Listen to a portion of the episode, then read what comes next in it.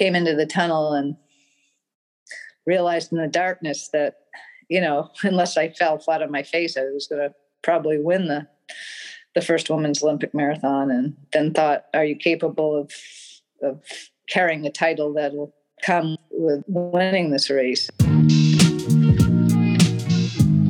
We don't want what Julie did to turn this into a freak show, a freak show, freak show.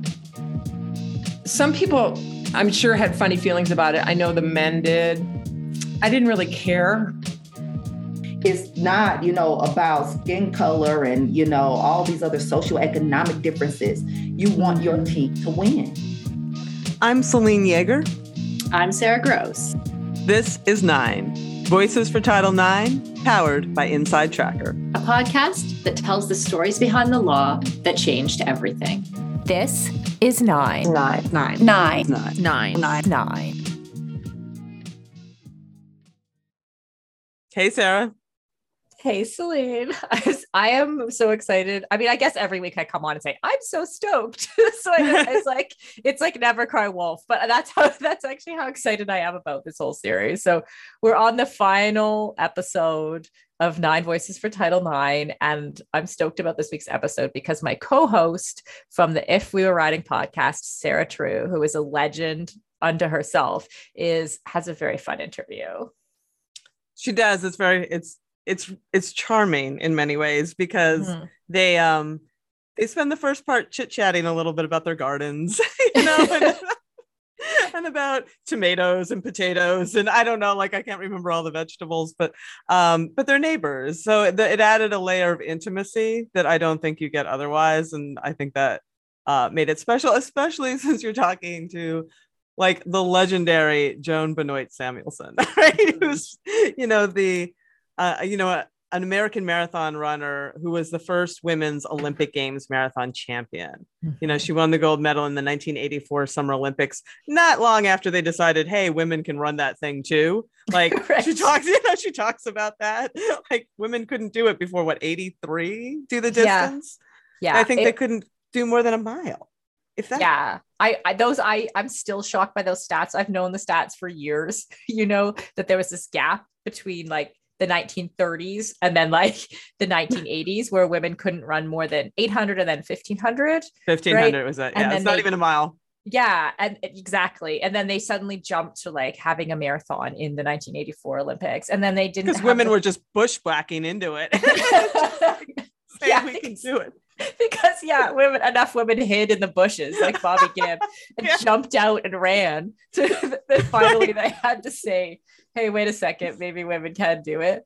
Um, and so yeah, and then they didn't like I was I'm still struck every time that they didn't have a full track schedule for women until 1988. Like that's so recent. Like Joan's a a 65 year old woman telling the story of her lifetime. It it's it's kind of mind blowing. And it's crazy that she you know, she came out and then held that American record.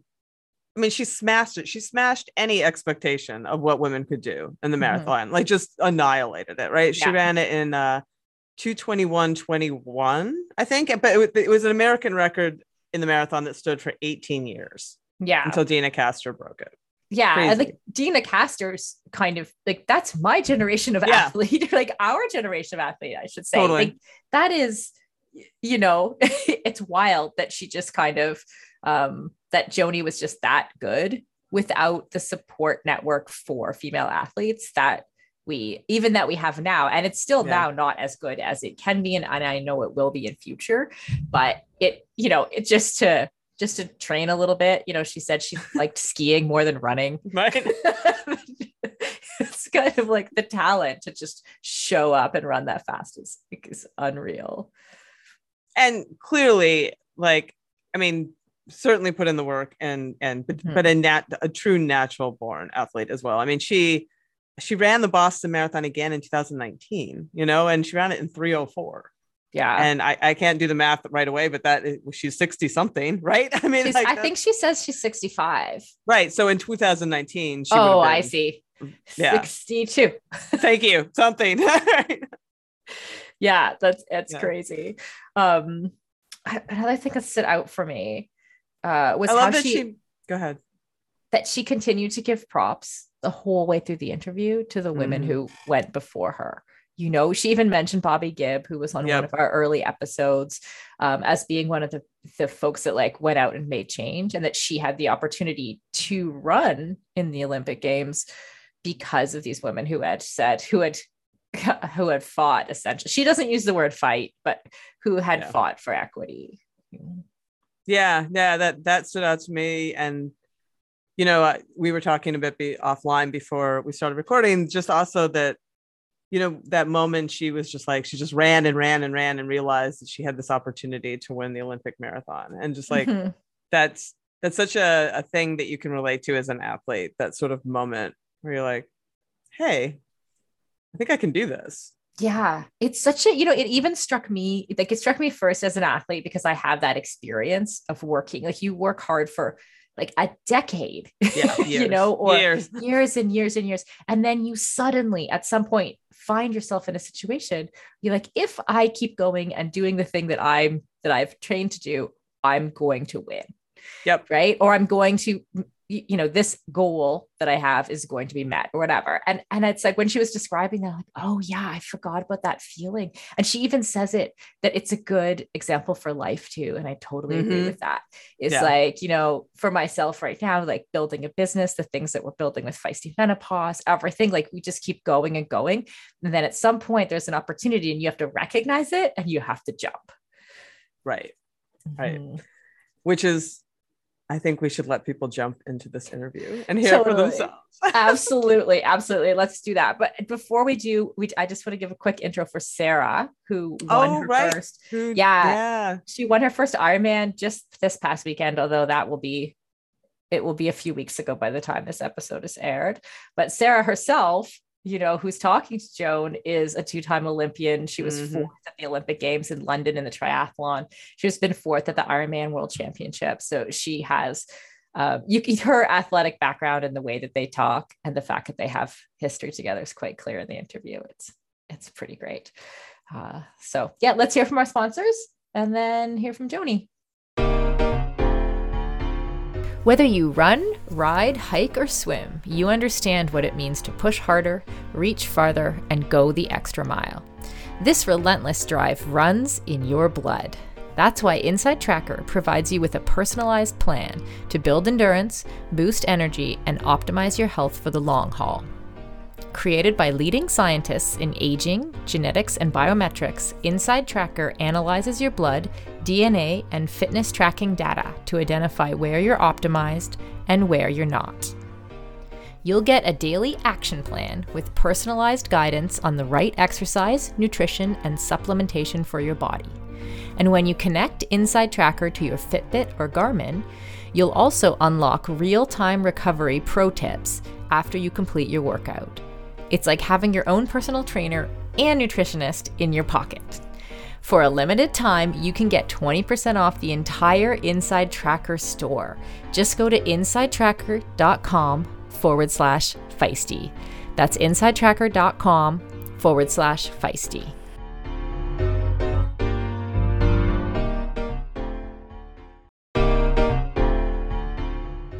I have an awesome opportunity for all you badass female runners out there. This winter, check an item off your bucket list and race the Miami Marathon produced by Lifetime. On January 29th, 2023, enjoy spectacular sights and sounds on a flat, Boston qualifying course through some of the most famous spots in Miami. Choose between the marathon or half marathon distance. And for all the active mums out there, your little ones can enjoy a race of their own in the Lifetime Miami Kids Mile. Registration is now open and will be capped at 18,000 participants, so don't wait. Head over to themiamimarathon.com today to register.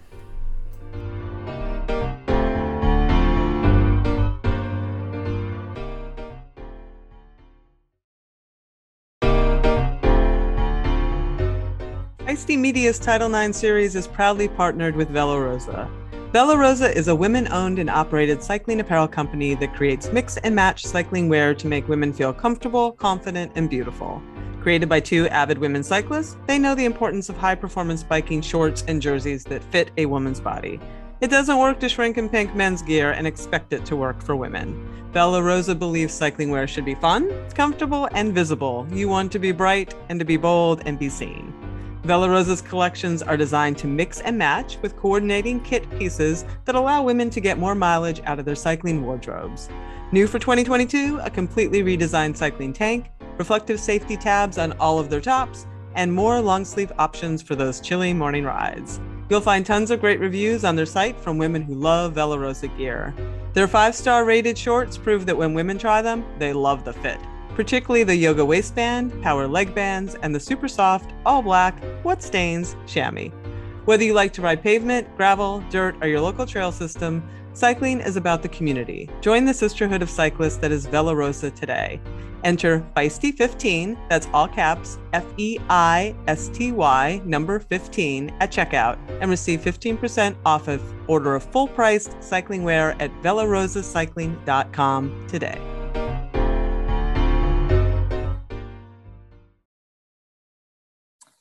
Okay. Thank you so much for tuning into Nine Voices Nine. Uh, we have a real treat as our guest is an absolute legend in the sport of running. She's an Olympic champion, trailblazer gardener, and a good friend of my in-laws, uh, Joanie Benoit Samuelson. Joanie, thank you for joining us today. Very my pleasure and honor. I, I feel I feel a little bit of pressure because uh, you'll report down the street to uh, the the in-laws whether or not I do an adequate job. So uh, uh, not not pressure just because you know I, I look up to you as a, a trailblazer in running, but because you know that personal connection.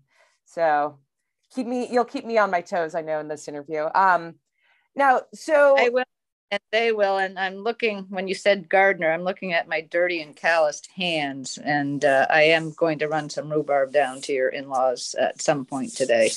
How how is the garden looking looking right now? Well, now it's getting some much needed rain, but I hope not too much rain all at once um, because it's been struggling. But it's green and growing, so that's a good sign. Yeah, we we we get we're getting hit pretty hard with some rain today. Um, now, so I would say you're you're a fairly stereotypical Mainer. Is is that is that an adequate description? But for for listeners who may not know what the main Mainer stereotype is, uh, how would you describe it? Oh boy, um, from across the border, you're you're asking a difficult question. Um, meaning not the Canadian or Mexican border, but the New Hampshire border. Live free or die, right? Um, so uh, I don't know. I I uh, people ask me if I've lived here all my life, and I say not yet. Um, it's an old Bert Nyeism, but uh, you know I've spent most of my growing um, up years here and, and most of my life for that matter. But I think it's just the hard work ethic and the um, the honesty and uh, the compassion for others that makes um, um, Maine the community of people that it has been and continues to be for for years and years. Uh, Maine became a state in 1820, so that's a pretty long time, right? Yeah, no, absolutely. Um, I also think probably the love, the love of the ocean is is up there in the the being a Mainer. Eh, appreciation for potatoes, lobster, all that. good carbos, good protein. And, uh, you know, I usually schedule my day around the tides. I'm not a triathlete like you, but I do like to swim after I run or cycle. And uh, so that maybe does make me a triathlete. I don't know. Maybe I should try another try. I tried one when I was 50. Now I'm 65, so I guess it's time. But uh, no, truly, the ocean means a lot to me and I can watch the tides come and go. And if I can jump in after a run or a bike, that's that's a bonus. Yeah, I love that. No, it's it's interesting because I I met uh, an Olympic swimmer years ago, and he said that once he retired, he had no interest in ever going into the pool, doing anything athletic ever again. Um, but it's clear that you know, for you, being an athlete is a lifelong endeavor what what keeps you still interested in getting out there and running and being so active i think it's just the passion for what it is that I've done for years and years and, and continue to do. Obviously, I've overcome some challenges, but it's it's in my blood, if you will. And um, there are always goals to set, and I do that through spelling. It kept me uh, motivated uh, keep going. But um, you know, my life changed as you're probably discovering now. Um, with motherhood. It used to be scheduled my uh, day around my running, and now I schedule my running around my day.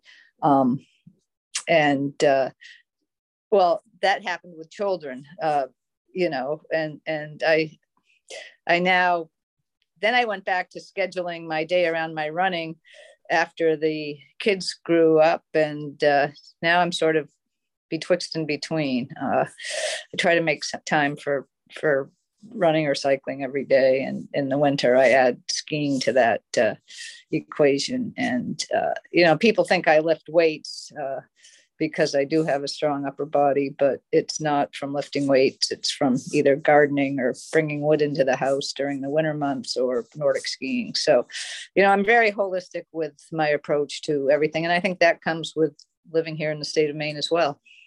Yeah, definitely uh, function is is functionality of of uh, being able to do everything you need to do to be uh, an independent person and i think that's a pretty Mainer trait.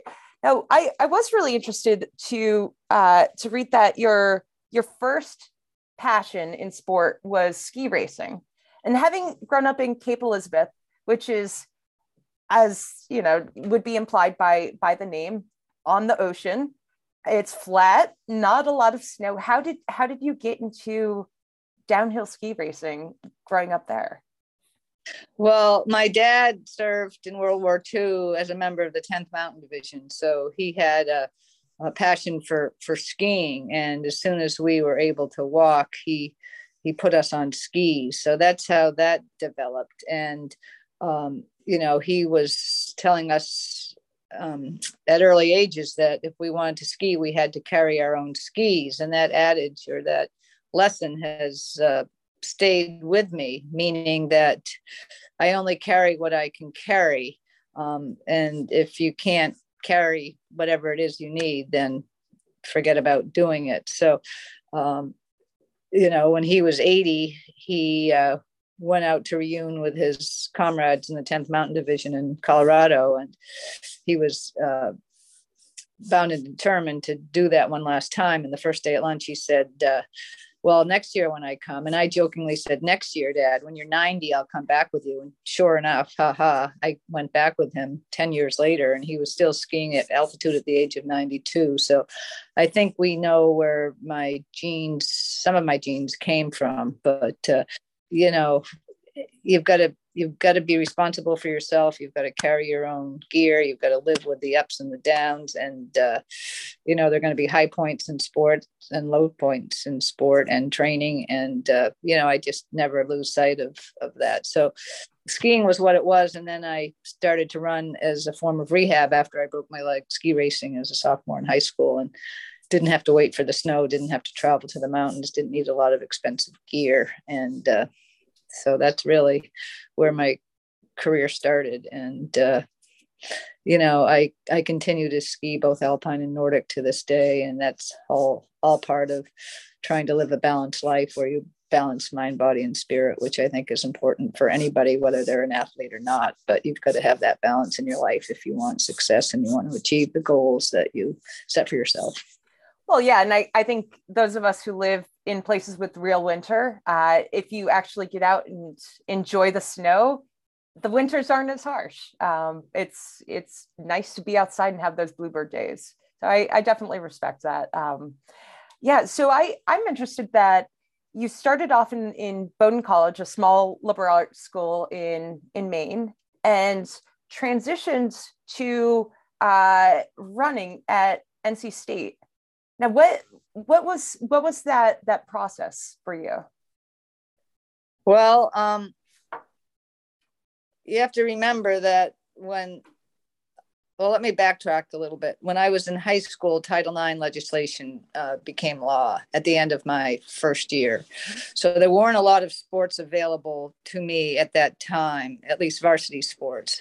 There was field hockey. So I played field hockey and then uh, I warmed the bench in basketball and skied on the weekends and then um, ran as a member of a track club. And so it wasn't until my sophomore year when I couldn't compete because I was recovering from the broken leg that it was that track and field was recognized as a, a, a, sport for girls in high school. And so i didn't really have chance to, a chance to make a name for myself in any sport and there really weren't scholarships available at that time so my dad had gone to Bowdoin, and I have an older brother who went to Bowdoin, and I grew up at Bowdoin on alumni weekends, and and I just loved the place. I also thought, well, maybe I want to pursue my skiing at that time, and um, you know, I looked at a couple of colleges that had ski teams, but I came back to Bowdoin and then I played field hockey there for my first two years because cross country wasn't an option. Although there was a girl in my class from Virginia who ran with the boys on the team, but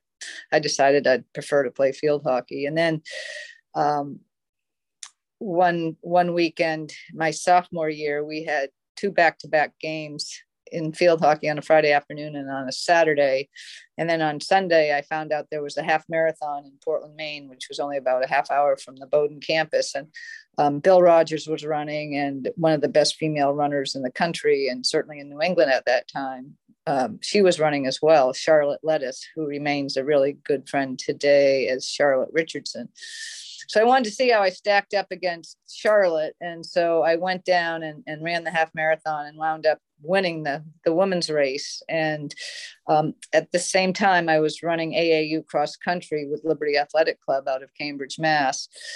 field hockey coach wasn't too thrilled about that. Um, and then after that weekend, when I ran the half marathon, after the two back to back field hockey games, we had another game scheduled on Monday, and I could barely move off the 50 yard line. And back then, you couldn't substitute uh, players except at halftime. So she pulled me off the field at halftime and benched me never to play varsity field hockey again. But I didn't want to quit. So I played JV, finished out the season. We were probably two thirds of the way through at that point. And then that was the end of that season, was the end of my field hockey career. And that's when I decided to run you know full time and uh, a lot of my results were posted um, you know at online or not even online because online wasn't even a thing back then but some of the college coaches who were all of a sudden um, receiving title ix scholarships from their athletic directors for for for girls and women uh, started to notice some of the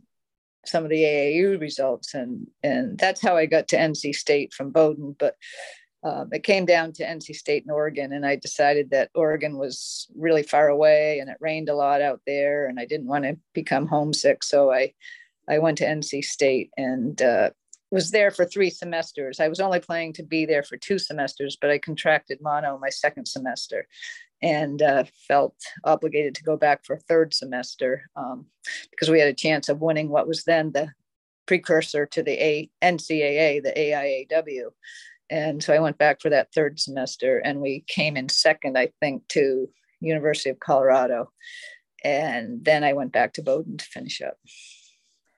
Uh, in in part because Scott was still there, or your your well, now husband. well, yes, but he he was in my biology class. I robbed the cradle. I was a sophomore. He was a first year, and uh, really that relationship, I I had an eye on him, yes, but that didn't really form until I came back from NC State. And yes, that was one of the reasons I wanted to come back. But I also wanted to graduate with a Bowdoin degree. No, I I completely respect that. So when when you were in high school, obviously the the Title IX legislation passed, but was it around the time that you were in college that the impact on sport was beginning to be felt? Oh yes, most definitely. I mean, it was beginning to be felt in in high school because when I started out and and track and field was only a club, the longest distance a, a, girl could run was the 880, now the 800 meters. And, you know, they just, the, state principals association or collectively the high school principals association national high school principals association if there is such a thing thought you know the mile was just too far for girls. So it wasn't until as i said after i was coming back from my um, broken leg that they added the mile. And i remember i couldn't run in the state meet but i went up to watch and a girl uh, from kennebunk high in maine uh, all maine schools obviously won the mile the first uh, state high school girls mile. And i was just in awe of what she did. And um, her name is brooke marrow and we have remained really really close friends since that day and see a lot of each other um, or when we can.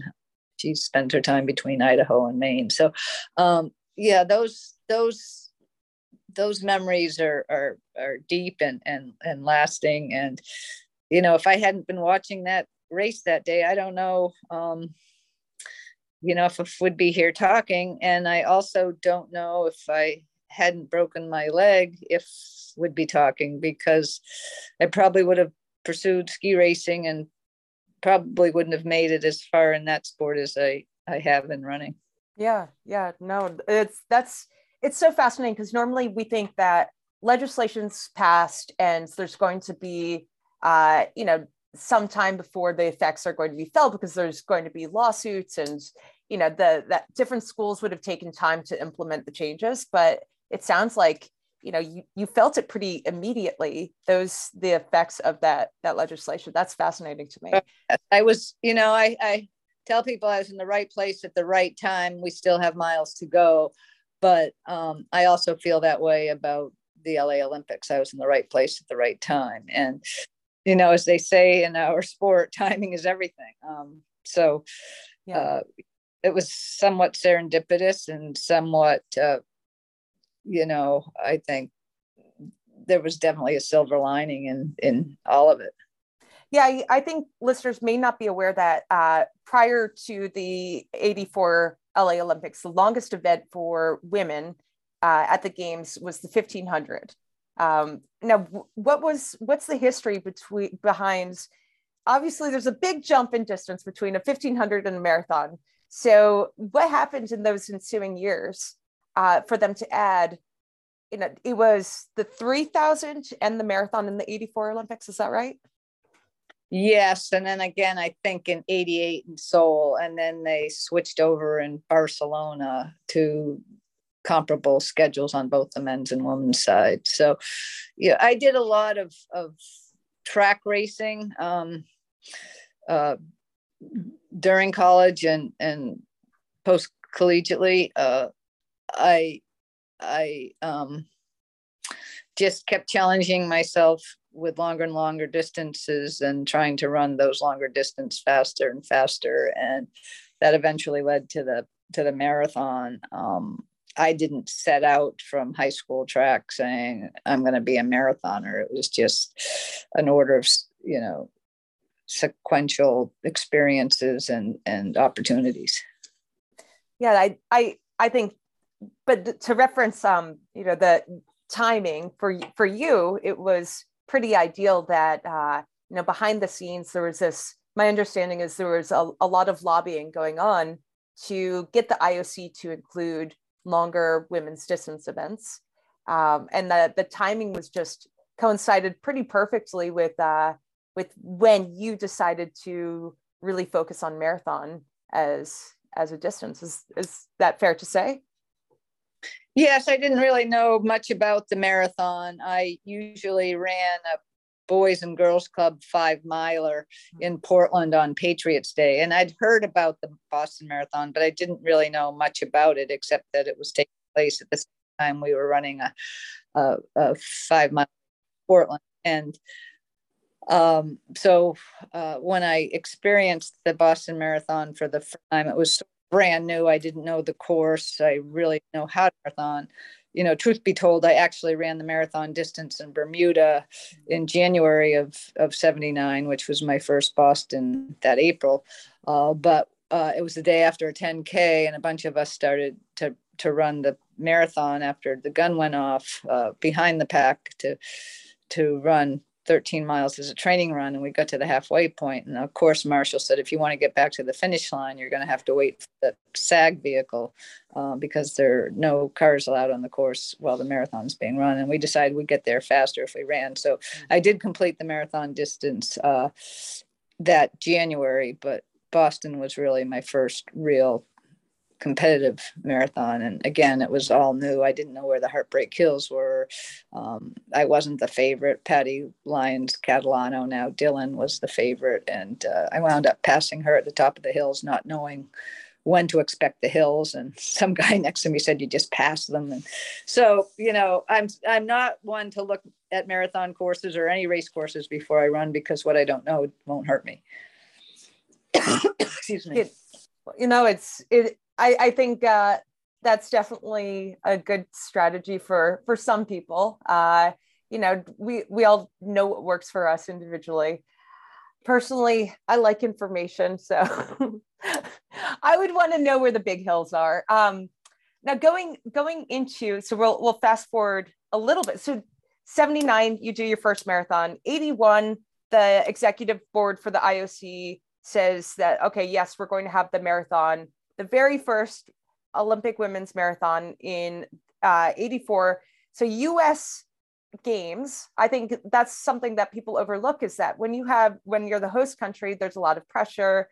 I, I know that the lead up to trials was a bit rocky with uh, a surgery, uh, what, 17 days before trials. Um, but then you show up to the Olympics, obviously you win. It's the first w- event for the women that's that long. The most iconic um you know event i would say of of the olympic games historically um and how did how did your life change after that? I mean i think you know the you you've covered the event itself the trials in in countless other interviews. I'm curious uh, how your life changed after you won olympic gold in the very first women's olympic marathon well, you know, first I have to give credit to all the women who preceded me in sport and who lobbied um, the IOC. Um, they were the the true uh, true competitors, the true winners uh, to get that legislation through and to get the marathon in, included. And, and, and Charlotte Richardson, my friend who I spoke about a bit earlier, was one of those women, along with Jacqueline Hansen and then Roberta Gibb, of course, after winning the first Boston Marathon as a woman, sort of unnoticed. And then, you know, Kathrine Switzer came along the second year Bobbi ran, even though Bobbi beat her.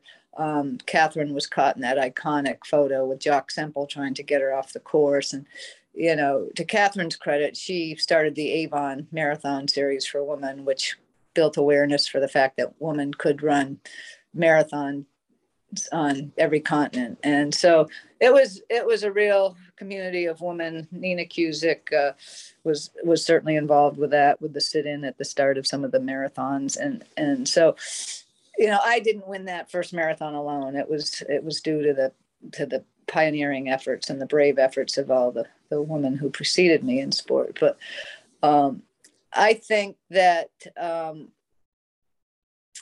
I, I again I was in the right place at the right time. They forged the way and I I followed in their footsteps and I think just because of the opportunities that were all of a sudden availing themselves to girls and women in sport um, and knowing that the first women's Olympic marathon was going to be um, held on home soil, I I, I had uh, somewhat of an advantage. I mean, I think in everybody's eyes, the the winner was going to be the late great Greta Waitz, and obviously I was concerned about Greta because she had won. I think it was ultimately nine New York City marathons, and uh, that is unprecedented, and nobody will ever win that number of New York City marathons. Uh, but I was also very concerned with her teammate Ingrid Kristiansen, who also came from a skiing background. They both did. Um, so uh, I just, as again, I, I appreciated and respected the women in front of me and the women who were running with me in that first Olympic marathon. And so when I took the lead at the beginning, uh, not wanting to do so, but wanting to run my own race, which is another sort of adage I've carried with me through my life. You have to run your own race. You can't run anybody else's race, and that's applicable to anything anybody does with their life. Um, I just took off, and nobody followed, and I. Um, I just kept waiting for them to come, but they never came. And I was staring Bill Rodgers in the face the whole time because he was doing the commentary, and I couldn't talk to him because that would have been deemed as, as coaching aid. So I just sort of ran and ran and ran and uh, then realized I had a chance to to win the first women's Olympic marathon. And Nike had put a big, uh, larger than life mural of me uh, on a wall of a uh, apartment building uh, near the finish line in Watts. And I had seen that mural the previous fall. And when I had the knee injury, uh, and had the arthroscopic surgery, that mural was what kept me going. I couldn't lose sight of the fact that the company like Nike had put that kind of faith in me, and I didn't want to disappoint. So ultimately, that's what was was there for me to answer to, so to speak, and came into the tunnel and realized in the darkness that you know unless i fell flat on my face i was going to probably win the the first women's Olympic marathon, and then thought, are you capable of of carrying a title that'll come with winning this race? And and uh, I didn't really know, but I didn't want to take any time thinking about it, so I just kept going. And said, oh, you'll figure it out somehow. And thanks to family and friends, they've kept me honest and and. Uh, you know, the one thing I did say to them is that I want to give back to a sport and a community that have given so much to me. And that led to the founding of the TD Beach to Beacon 10K in my hometown of Cape Elizabeth, where we benefit a different children's charity every year. And it's transcended deep into the Cape Elizabeth community, the greater Portland community, and the state of Maine community. So, Beach to Beacon is, it started in 98, is that correct? Yes, uh, yeah. next so it's in, 20- it's in August. Uh, so Saturday, yeah. August. Um, this year it's August 6th. It has fallen on August 5th in the past, and that was the day that I ran in LA. Um, and next year will be our 25th anniversary because we did not count the COVID years. Yeah. Now, how how did you decide that this was going to be something you wanted to do? Because it's it's not a small feat. Uh, anybody who's tried to organize a race knows there's a lot that goes on, and you also go out of your way to invite a lot of world class athletes from all over the planet to your event. Um, yeah, what, why was this important to you to host this race? Well, it was a way of giving back, and I had logged countless miles in Cape Elizabeth growing up in high school and college, and you know, whenever I came home. And I really thought and continue to think that those roads are some of the most beautiful in the world. And how cool would it be to invite some of the best world runners in the world to to my hometown. And fortunately, um, the idea was embraced um, very early on in my thinking about this. It wasn't it wasn't uh, embraced right off the bat because I uh, initially uh, was at a at a board meeting for the Gulf of Maine, which was then the Gulf of Maine Aquarium and now the Gulf of Maine Research Institute. And uh, one of the board members was the uh, CEO of Union Mutual, which became Union, which became Unum. And they're a great sponsor of the Beach to Beacon today. They sponsor the wheelchair uh, division. And uh, I, the the CEO excused himself early from the meeting, and I followed on his footsteps and a- excused myself from the meeting after he did, and then quickly asked him a question outside the boardroom. Um, I just said, Can I have two minutes of your time or a minute and a half? And I, I said, I have this idea and explained what I just explained to you. Um, and back then, the corporate logo for for Unum was a lighthouse beacon. And I said, I want to start a race. I want to call it the Beach to Beacon. And I think it'd be a great title sponsor. And he had been an All American at uh, Villanova and he was i think on the record setting four by four relay team and he paused for a nanosecond and said that's a great idea but it's not on my radar our radar screen right now so he passed and then a couple years later i had the opportunity to meet the bank president of, of what was then people's heritage bank and now is td and as i was leaving the office uh, his office, I saw a picture of him finishing the New York City Marathon and turned on my heels and said, I didn't realize you were a marathoner. He said, Oh, yeah, I've run six New York City marathons and or something like that. And maybe it was five. And uh, I said, Well, I have an idea I'd love to share with you at some point. He said, Well, there's no time like the present. And I said, Well, I want to start a race and told him what I told the other CEO. And he said, Let's do it. Didn't even blink. He said, Awesome, let's do it. And that really was the impetus and the start of the uh, TD Beach to Beacon 10K. And then, um, of course, hiring Dave McGillivray was a good move. yeah, it's I I haven't competed myself, but I have watched it, and it's, it's an incredible event. Um, you definitely get the sense that the the community is really proud to host it. Um, so well, I know it's it's a labor of love, um, not just not just for the sport of running, but for the community, and it, it really shows. Maybe we'll get two trues and maybe three in our 25th anniversary year. Oh, three. Yes. No, you're you're a fairly recent grandmother yourself, right? Yes. How how old is Lottie now? 14 months and she's running. We were in a strawberry patch today and uh, I I'm one of those parents who will try to practice what I preach about not pushing kids into sports, let them find their own way. But she's already she's already running and she does not sit still very often. So I'm a little concerned, but she could probably go the distance. I love it. I love probably, it. Probably a hundred yards. So I figure, well, I 10 yards for every month maybe uh, that, that'll be her parents decision. I'm staying out of it. No you're you're just there to support and teach her you know how to grow things in the garden and spoil her a little bit. Um no Ab- abby abby your daughter was a college athlete at bates right? Uh she was yeah. a, a skier. Skier and cross country runner. No did you did you notice a large uh change in culture, sporting culture between when you were a student athlete and uh, Abby's experience? I think just the support given to the to the women's teams over the years certainly increased, and obviously Abby had more choices as a student athlete when it came to the sport she wanted to pursue. Um, but yeah, I mean, it's it's improved every year, as I said earlier.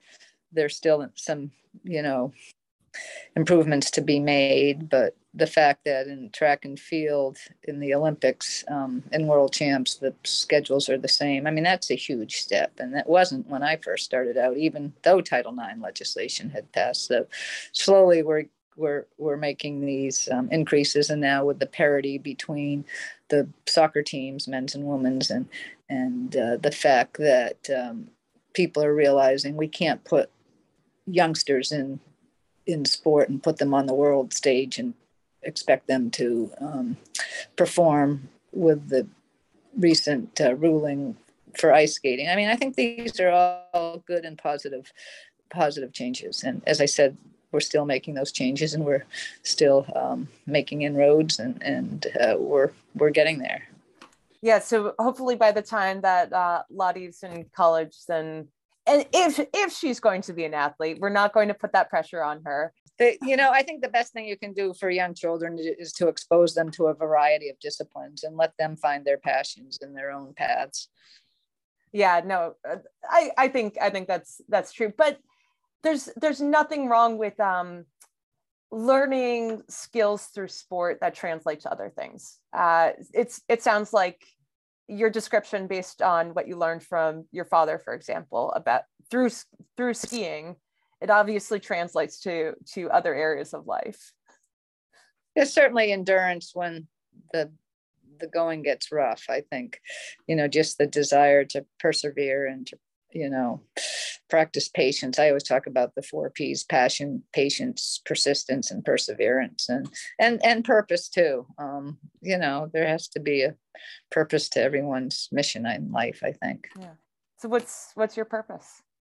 I am still trying running around in circles trying to figure that out. I think just to to live your life fully and and and to um, take take the time to um, share your joie de vie or your passion with with others and and encourage them to find their passion. And it doesn't have to be in sport but if it is i mean to me one of the most rewarding moments of being the founder of the beach to beacon is the fact that we pull people off the sidelines who are inspired by what they see the runners doing in front of them. And they say or ask themselves the question you know could i do that and then they challenge themselves and then before they know it they're on a starting line and they're taking care of their health and wellness by being active and um, so anything i can do uh, to inspire others um, whether it's just living a full life and being involved in the community or whether it's still trying to run run in races and set age group record whatever um, you know, if you can bring people along, I think that's a purpose and also a reward for others. Yeah, no, the, the four P's are being manifest in a future project that uh, Joanie and her her family are working on, and I think uh, it's going to make a lot of a big difference to a lot of people. But in the meantime, um, I know that you are living out your purpose and a lot of people are going to enjoy this podcast. So thank you so much for taking the time to share your story with everybody. Well thank you sarah. And when do i get to interview you for your story? Ah never. No. Yeah. I'll, I'll come down the road and take some of that rhubarb okay. uh, you know make, make a nice pie. Will and i wish you all the best this weekend obviously active women need more protein. And if you're training hard, you need a lot more, like upwards of 100 grams a day or even more. That can be a challenge to get through meals alone some days, so a good protein powder like Nourify Plus from Previnex can help. Nourify Plus is a vegan friendly protein powder that is low in sugar, high in essential branched chain amino acids, and contains probiotics and digestive enzymes, so it's easy to digest and doesn't cause the gassy feeling you can get with other protein powders. Nourify Plus is laboratory tested and contains no soy, gluten, dairy, preservatives, or artificial sweeteners.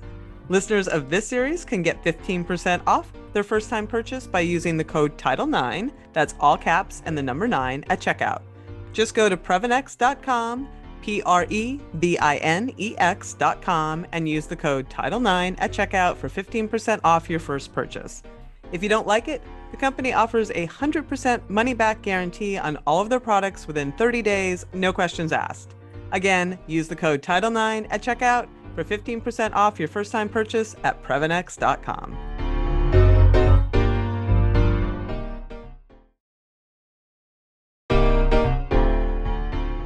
Female hair loss is a topic few of us want to talk about, but it impacts nearly 30 million women, so we should. And that's why we appreciate that Bonafide's healthy hair and scalp product, Solvessa, is one of our show partners. With Solvessa, Bonafide designed the first comprehensive system designed to restore and protect hair and skin affected by estrogen decline from the inside and out. It consists of a three part system containing a daily capsule, hair serum, and skin serum to be combined for healthier looking skin and hair. During a 12 week clinical study, Bonafide found that 92% of women saw improvement in hair volume, 82% saw improvement in hair thickness, and 67% saw improvement in scalp coverage. Over 8,300 uncompensated doctors in the US recommend Bonafide's products. All of their products are prescription and hormone free. And for listeners today, we want to give you 20% off your first purchase of Solvessa and or any of Bonafide's products when you subscribe to any product. Just go to hellobonafide.com slash Title 9 and use the promo code Title 9.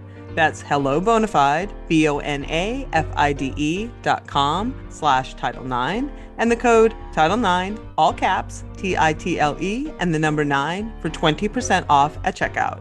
For the best prices and free shipping, go directly to the hellobonafide.com slash Title 9 website. That is their best offer anywhere, so check it out and use the promo code Title 9 today. Wow, Selene, what a great interview for our final episode. Yeah, it's um it's been so so interesting. I mean, this was such a great way to end it because, you know, she references the women who came before her, you know, and throughout the, the series, we've had women do that, reference their moms, or, you know, in the case of Patsy and Wendy Mink. And um, you know, it's just so interesting to listen to them give homage to the shoulders that they're standing on and then continue to do the work quietly and press on. And I think that that has been the goal of this entire series. You know, it's just like illuminating these women that have come before us and have done this work so you can appreciate where we came from and look at someone like an Amanda Levy and see like, oh, but we still need to keep going because this, there's the work is not done. You know, the work needs to yet be done. I mean, the women's Tour de France kicked off today as we're recording. It'll be mm-hmm. over by the time people hear this, but it's amazing. The racing has been amazing but it's still like that took so many years to get that back on and it's mm-hmm. you know and and there was still the concessions of like well they'll be shorter and they'll be eight days and maybe that's better you know i'm not saying that but there's still these well women really don't do the same thing right that's still in the background and it's yeah. still that and we still like so this is all just sort of really um illuminated for me how how important it is to to pick up the torches and keep going forward with them yeah, absolutely. It's the people who, you know, who kind of can see what's happening for what it is. So mm. for your example of the Tour de France is a great one because it's like we watch every every year in, in the summer we watch 3 weeks of men's cycling. We take it for granted. This is what we grew up with. This is how it is, you know, and there are a lot of people who just accept that for how that for what that is. So then there are some people who notice, wait a second, why don't why don't women do this? Right? And then there are some people those very few people like the patsy mix of the world who say how do i change that?